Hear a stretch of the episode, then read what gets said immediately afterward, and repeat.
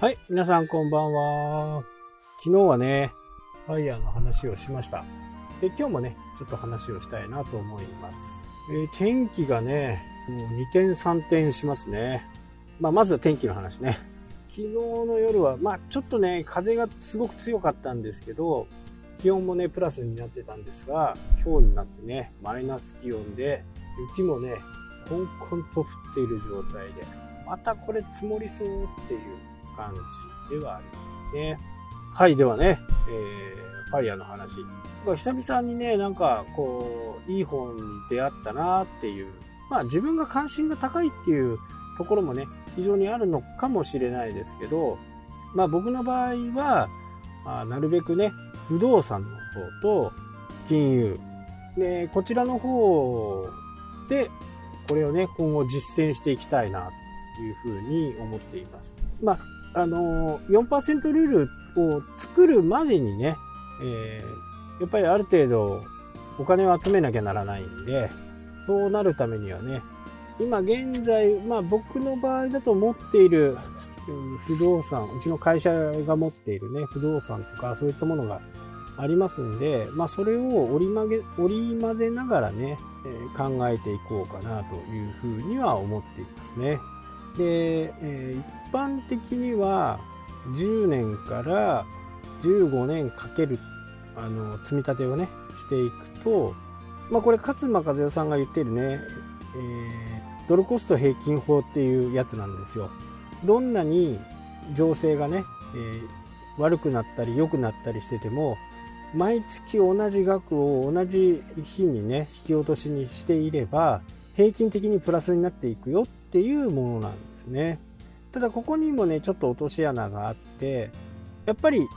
アメリカ中心のねものがいいかなというふうにね思います。まあ、日本の株価がねこれからどんどん上がっていくっていうのはまあちょっと考えづらいんですよね。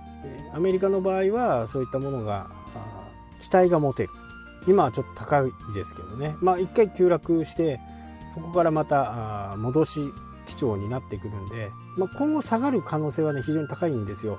これだけお金をね、えー出してアメリカも世界中にその政府がお金を出してますんでこれが一旦引き締めに入るっていうことはねちょっと予想できるんですよね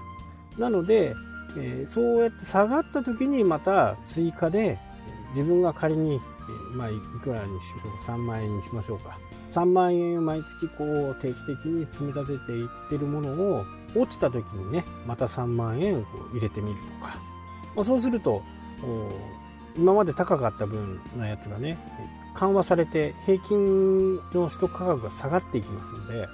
こういうふうにやっていく。で翌月もまだ下がっているようだったらまた3万円入れるっていう風な形でねやっていくものですね。で日本ファイヤーをね書いてる本がいっぱいあるんですけど、まあ、不動産には投資をするなっていうふうにね、えー言われているんですけど多分ねその人は不動産やったことがない人だと思うんですね。か大都市の物件でないか。なのでね、えーこれはもう僕の場合は不動産が長いんで今までそんなことがないですしね。暴落したとかね。一時的に下がることはあっても全く価値がなくなるみたいなねところは全然ないですしここはやっぱり不動産プラス金融みたいなね、えー形が僕の中にはねすごくマッチしてくるんですね。でこの「ファイヤーの本を読んで感じたのは、まあ、本当にそこなんですよ。手法は違うけどやり方は大体同じ。でこれが僕が思う本の活用方法なんですよね。本の通りにやったところでやっぱり難しい部分は難しいんですよ。そのやってる方法を自分でどうアレンジしていくかっていうところがこの本をね活用するっていうところのいいところだ。なので僕の場合は不動産を定期的ね家賃収入をがあってその家賃収入で上がった部分。でまあ私会社からもお給料をもらってるんでね。そのお給料から定期的に投資信託にこう入れているんですよね。この辺をこう組み合わせていけば非常にね、えーいいと。ただ一般的な人っていうか、まあ、不動産をあんまりね理解されていない人はやっぱ怖いんですよね不動産ってね、まあ、金額もそこそこしますから、えー、ヤドカリ投資っていうのがあります。これどういう投資かっていうと自分が住むところを買っちゃう。で3年5年で売却して違うところに行く。もしくは3年5年経った時に違う物件をまた購入して今のところを賃貸に出す、まあ、宿をねどんどんどんどん変えていくっていう形なんですけど、まあ、これはねなかなかこう目利きがあればね全然いける宿借り投資ですよね。で実際に僕が持っている一番古いね共有と分譲マンションですけどそれはね今年で多分60年ぐらいになるはずです。でもまだピンピンして使えますしね。しっかりした管理組合があれば補修をしていきますしね。で、まあ、最終的にね、えー、コンクリートの建物の法定の耐久年数っていうのは60年なんで、まあ、今後ね建て替えをするのかそのまま行くのかっていうところはね今後あの管理組合とかねそういったところで話し合いが行われるとは思いますけど言ってもね60年で壊れるような建物だとねもう札幌だってね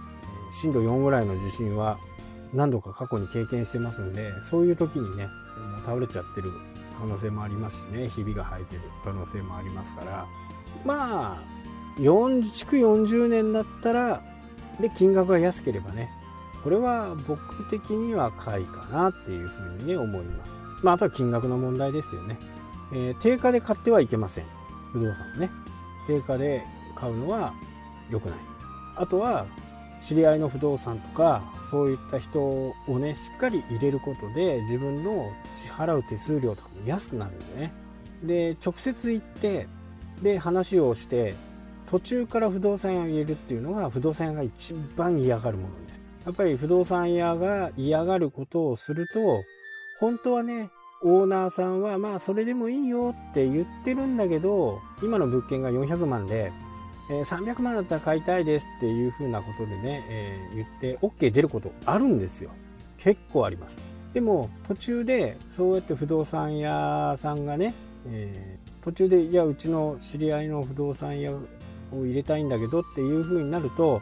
その値交渉をかけた時の金額っていうのがまあ多分パーになりますね。いやじゃああのオーナーさんはいいって言ってるけど不動産会社の方で